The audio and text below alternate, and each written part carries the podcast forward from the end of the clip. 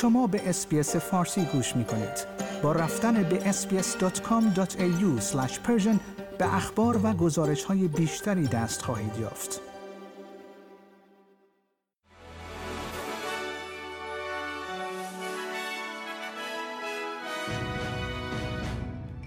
درود بر شما شنوندگان عزیز. نیو ساعت هستم و پادکست خبری روز جمعه 25 August سال 2023 میلادی را تقدیم حضور شما می کنم بر اساس آخرین گزارش بین نسلی دولت که روز پنجشنبه منتشر شد انتظار می رود که صندوق بازنشستگی یا همان سوپر نقش بیشتری در تأمین بودجه بازنشستگان ایفا کند. این گزارش خاطر نشان می کند که این به معنای کاهش هزینه های مستمری سنی و خدماتی به عنوان سهمی از تولید ناخالصی داخلی یا همان GDP تا سال 2062 2063 است.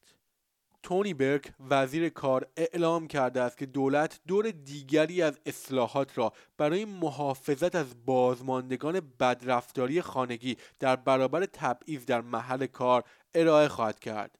این پیشنهاد بخشی از تعهد حزب کارگر برای کمک به پایان دادن به خشونت خانگی، خانوادگی و جنسی است و آقای برک معتقد است که این تغییرات بالقوه در قانون کار منصفانه جانها را نجات خواهد داد. بر اساس این لایحه کارفرمایان از اقدام علیه کارمندانی که در معرض خشونت خانوادگی یا خانگی قرار گرفتند منع می‌شوند.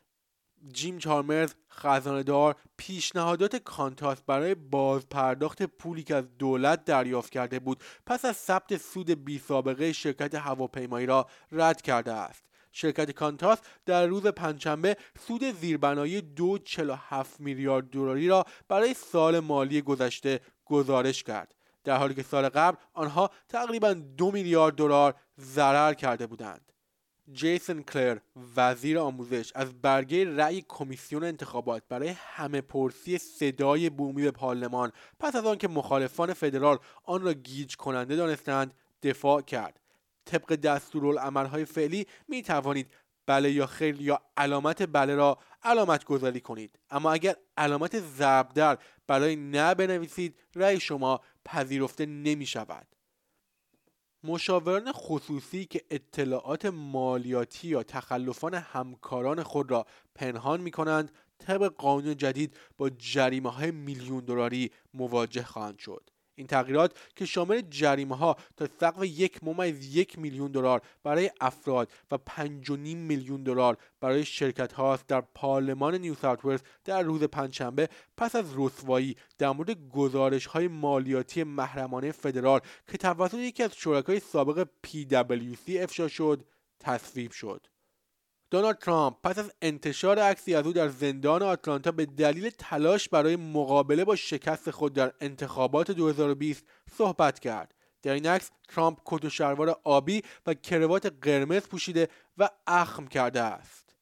استودیو فیلمسازی برادران وارنرز اکران برنامه ریزی شده فیلم دان را تا ماه مارس به تعویق می اندازد چرا که آنها نمی توانند فیلم را در جریان اعتصاب بازیگران هالیوود تبلیغ کنند این تصمیم ضربه به زنجیرهای سینمایی مختلف وارد می کند که هنوز در تلاش برای بهبودی از زمان همهگیری کووید 19 هستند.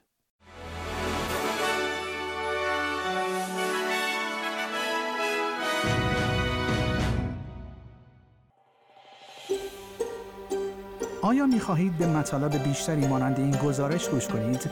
به ما از طریق اپل پادکست، گوگل پادکست، سپوتیفای یا هر جای دیگری که پادکست های خود را از آن می گیرید گوش کنید.